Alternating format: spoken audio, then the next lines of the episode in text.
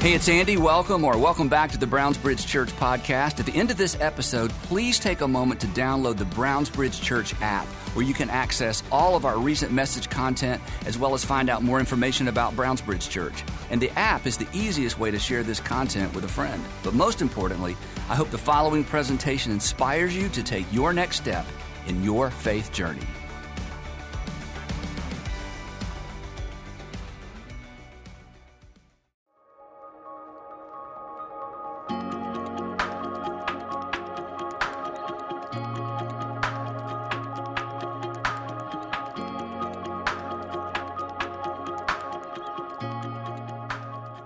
Well, I'm grateful you're here once again as we continue this journey more than words.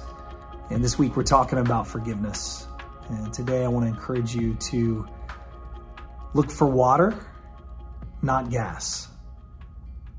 Look for water, not gas. If uh, you have a fire going on and your intention is to put that fire out, you cannot put it out by dumping gasoline on it. In fact, the opposite will happen, right?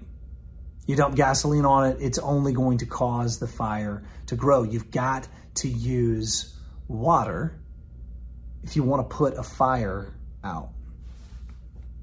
And as we talk about forgiveness and this idea of Jesus talking in the Lord's Prayer and modeling for us that we, we, we pray, forgive us as we forgive those who have wronged us or sinned against us. Again, it's more than words. It's the the lifestyle that Jesus was modeling there was a, a lifestyle of forgiveness. That it's not just about us getting forgiveness. It's about us um, being an avenue through which God's grace is extended to other people, and God frees us when we're able to forgive and release other people and oftentimes when we have uh, been wronged in some way, when someone has sinned against us, to use that phrase, uh, it can feel like a fire within us.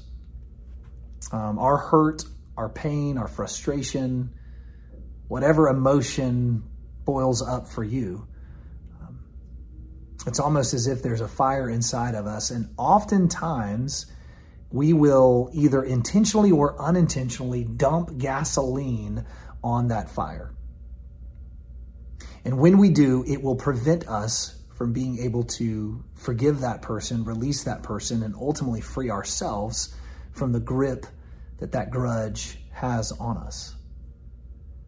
So this week, I want to encourage you to pay attention to the things that you're engaging with in life, whether it's media, it's news, social media, things that you're reading, what you're doing with your time. And as you observe those, ask yourself the question is this dumping gasoline on my fire or is this dumping water on my fire?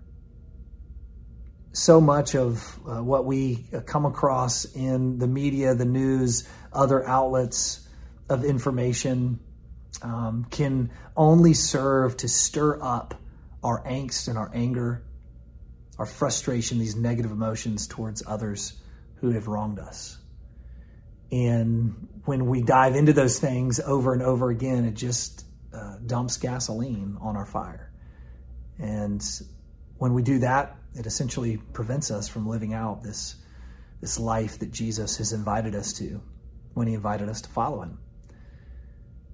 And so, what might be water in your life this week? What might help you um, to not just fuel the fire that's already in you? I want to give you one practical way that this may play out.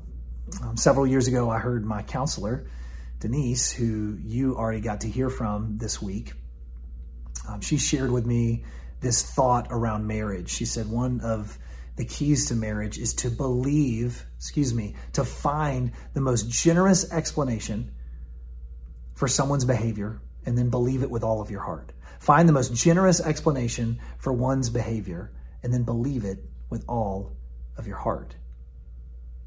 It's actually not a new idea.